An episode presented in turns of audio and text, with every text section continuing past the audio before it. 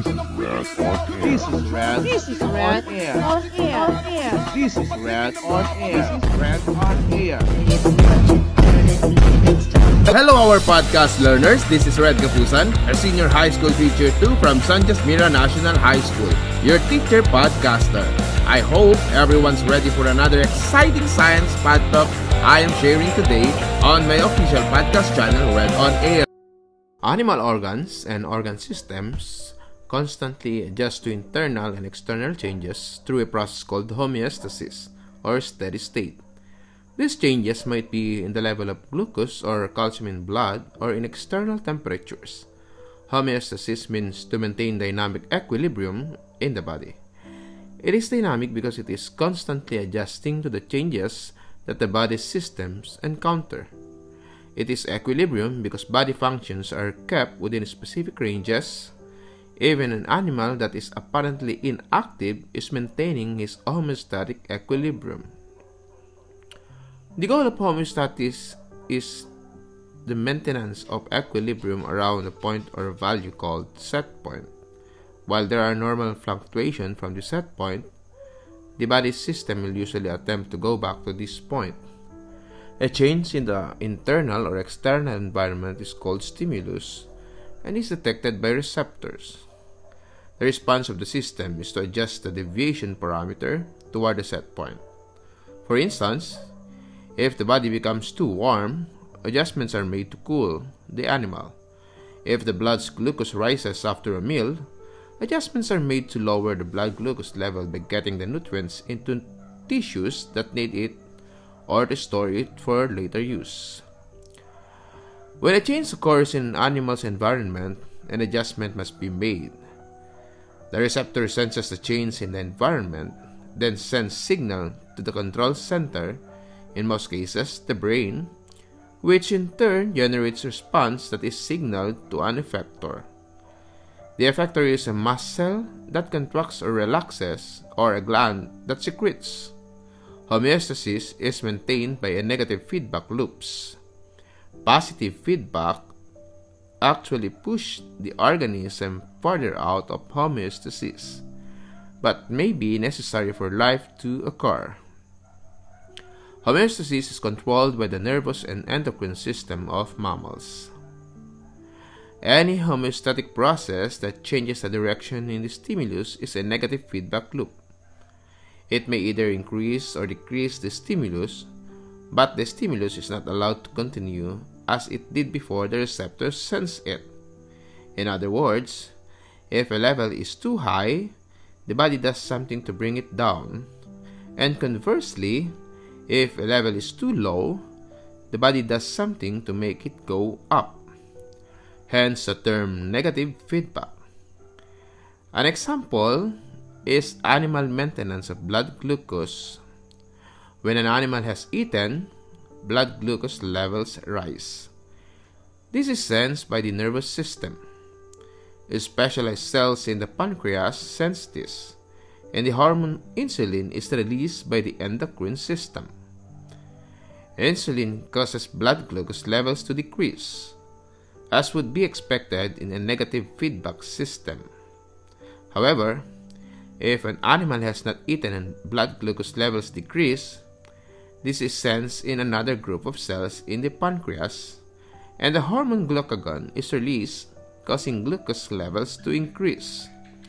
This is still a negative feedback loop, but not in the direction expected by the use of the term negative. Another example of an increase as a result of feedback loop is the control of blood calcium. If a calcium levels decrease, specialized cells in the parathyroid gland sense this and release parathyroid hormones or the PTH, causing increased absorption of calcium to the intestines and kidneys, and possibly the breakdown of bone in order to liberate calcium. The effects of PTH are to raise blood levels of the element. Negative feedback loops are the predominant mechanisms used in homeostasis. A positive feedback loop maintains the direction of the stimulus, possibly accelerating it. Few examples of positive feedback loops exist in animal bodies, but one is found in the cascade of chemical reactions that result blood clotting or coagulation. As one clotting factor is activated, it activates the next factor in sequence until a fibrin clot is achieved. The direction is maintained, not changed. So this is positive feedback. Another example of positive feedback is uterine contraction during childbirth. The hormone oxytocin made by the endocrine system stimulates the contraction of the uterus. This produces pains sensed by the nervous system. Instead of lowering the oxytocin and causing the pain to subside, more oxytocin is produced until the contractions are powerful enough to produce childbirth.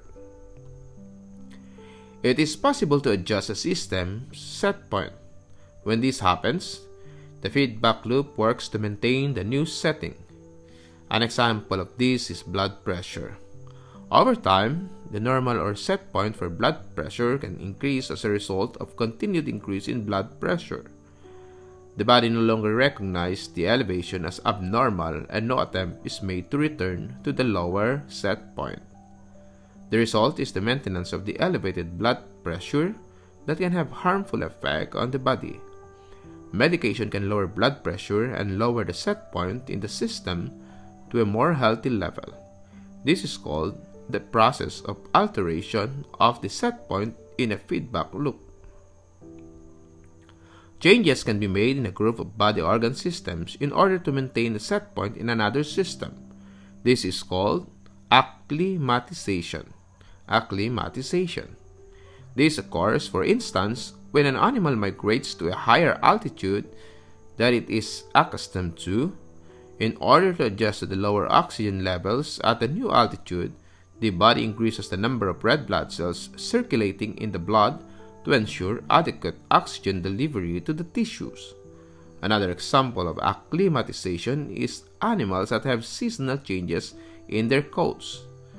A heavier coat in the winter ensures adequate heat retention, and a light coat in summer assists in keeping body temperature from rising to a harmful level. Body temperature affects body activities. Generally, as body temperature rises, enzyme activity rises as well. For every 10 degrees centigrade rise in temperature, enzyme activity doubles up to a point. But proteins, including enzymes, begin to denature and lose their function with high heat around 50 degrees Celsius. Enzyme activities will decrease by half of every 10 degrees centigrade drop in temperature, to the point of freezing. With a few exceptions, some fish can withstand freezing solid and return to normal with thawing. Animals can be divided into two groups. Some maintain a constant body temperature in the face of different environmental temperatures, while others have a body temperature that is same as their environment, thus varies with the environment. Animals that do not control their body temperature are ectotherms. Yes, ectotherms. This group has been called cold-blooded, but the term may not apply to an animal in the desert with a very warm body temperature. In contrast to ectotherms, which rely on external temperature to set their body temperature, poikilotherms are animals with constantly varying internal temperatures. An animal that maintains a constant body temperature in the face of environmental changes is called homeotherm. Endotherms are animals that rely on internal sources of body temperature but which exhibit extremes in temperature. These animals are able to maintain a level of activity at cooler temperature which an ectotherm cannot do to differing enzyme levels of activity. Catch our next episodes via Anchor app and Spotify. This has been your podcast teacher, Mr. Rodendi Gapusan. I would appreciate much if you rate, like, and share this episode. Plus, of course, leave your comments below. You might as well message me via Messenger with my name Red Kapusan or my mobile number 0919 3105213 for Smart subscribers and 0917-4935-712 for TM Globe subscribers. Be with us again in the next podcast episode. Happy learning and God bless us all!